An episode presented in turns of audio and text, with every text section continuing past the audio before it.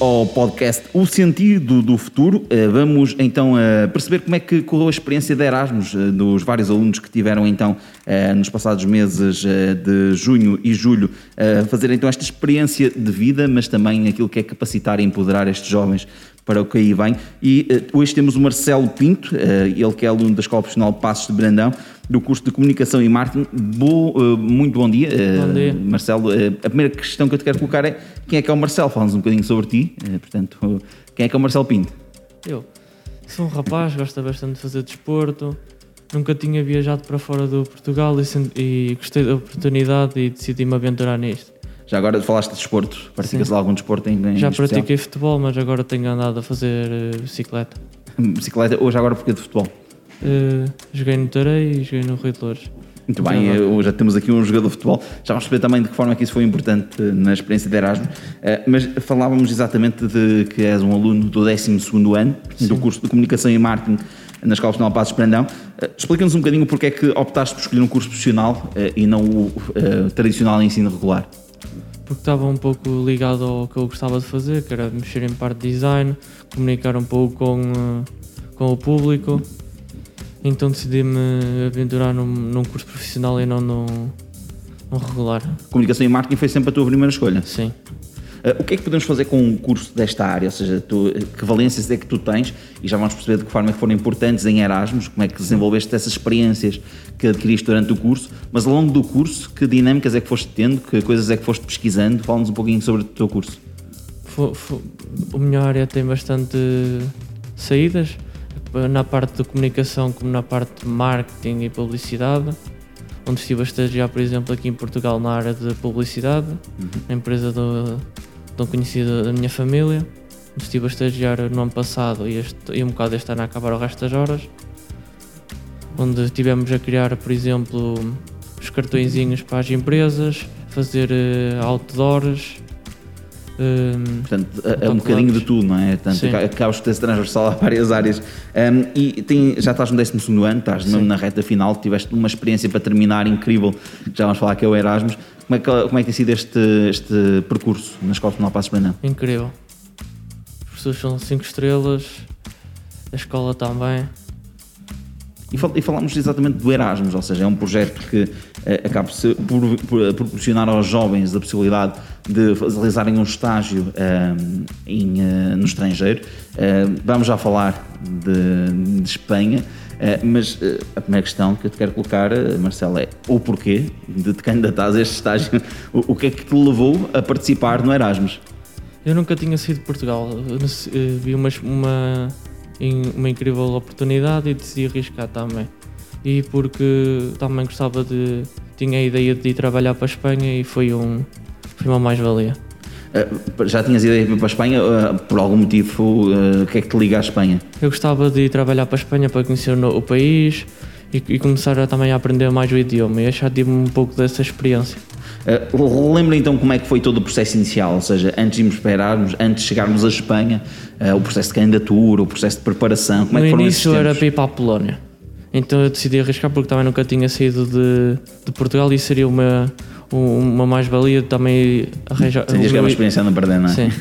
O meu idioma ia melhorar bastante, como o inglês não é assim tão bom, ia melhorar sempre e também aprender um novo método de trabalho em outro país. Então decidi arriscar. E, e- e como é que foram então esses primeiros dias? Relembra-nos, uh, ou seja, quando se dá então a passagem para a Espanha, por causa da pandemia de Covid-19, uh, aquela preparação inicial, os nervos de fazer a mala, te, recordas como é que foram esses tempos? Foi um pouco difícil. Não sabia o que é que ia de levar, como era a primeira vez. Fazer a mala foi, foi o principal desafio, não é? Foi fazer a mala Sim. foi tentar em Erasmus. Uh, e depois, entretanto, então vais para a Espanha.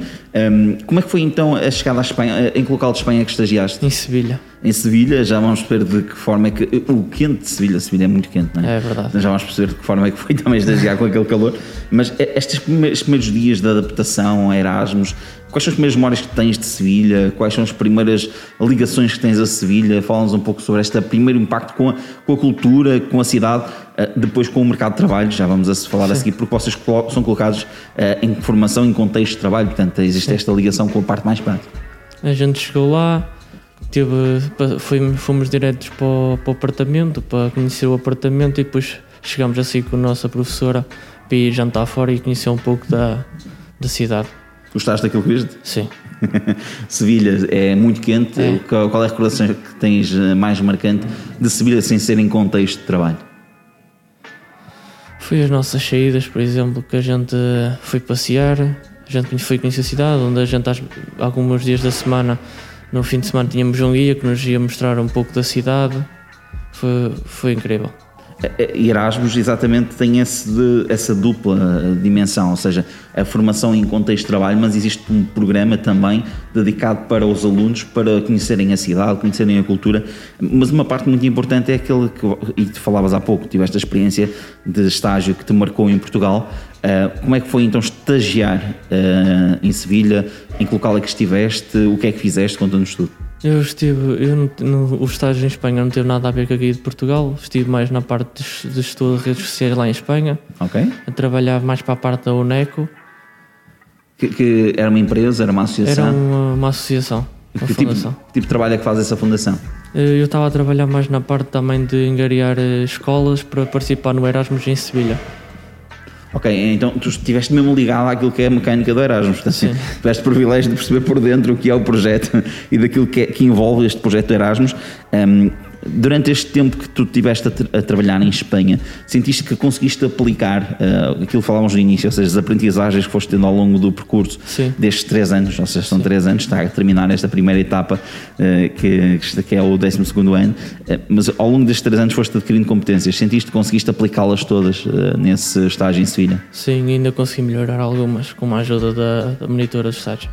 Portanto, é esse acompanhamento constante que eh, falavas há pouco que tiveste momentos também marcantes que não passaram propriamente por aquilo que era o, eh, o formação em contexto de trabalho, mas por aquilo que eram as visitas, eh, as saídas. Ehm, fa- Fala-nos um pouquinho também dessa parte, ou seja, dessa parte mais lúdico-recreativa, não é? Portanto, mas também é importante, ou seja, vocês são convidados não só a estagiar em contexto profissional em Espanha, mas também a conhecer a cultura, a conhecer então a cidade. Eh, Fala-nos de algumas atividades que vocês realizaram, eh, para além das visitas eh, normais. Fomos também à Ilha Mágica para nos divertir. Ok, Chegámos também, a ir também é água. importante, não é? Fomos à Aqua Mágica. A cidade não tem nada a ver com Portugal, é- é super lotada, mesmo à semana. Eh, Então, ainda por cima tinha o euro, ainda tinha muito- muitos adeptos de vários países. Fal- Falamos sobre isso, exatamente, porque uh, a Sevilha recebe o euro quando tu lá estás. Sim. Uh, como é que foi sentir o euro por dentro numa cidade que estava a ser anfitriã da- da- do Euro 2020? Uh, lembrando que não era apenas Espanha que lá jogava, jogavam Sim. outras cidades também, portanto o contacto intercultural era, era enorme. Sim.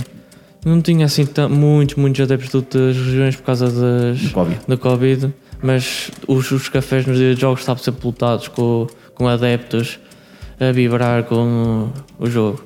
Para alguém como que jogou futebol, como tu, como tu começaste por dizer, foi especial também por isso, estar em Sevilha naquela altura? Foi.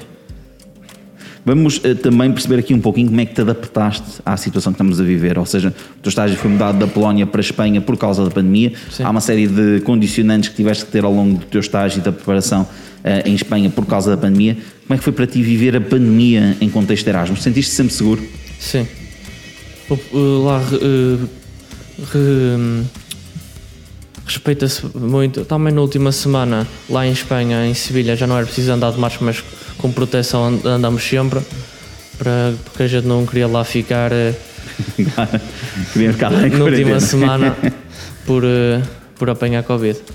O que é que trazes desta experiência? O que é que trazes do Erasmus? O que é que, o que, é que trouxeste naquele dia 9 de julho, quando regressaram a, então a Portugal, eh, com muitas histórias, com muitas memórias, mas aquilo que te marcou, o que é que trazes? O que é que te deixou o Erasmus?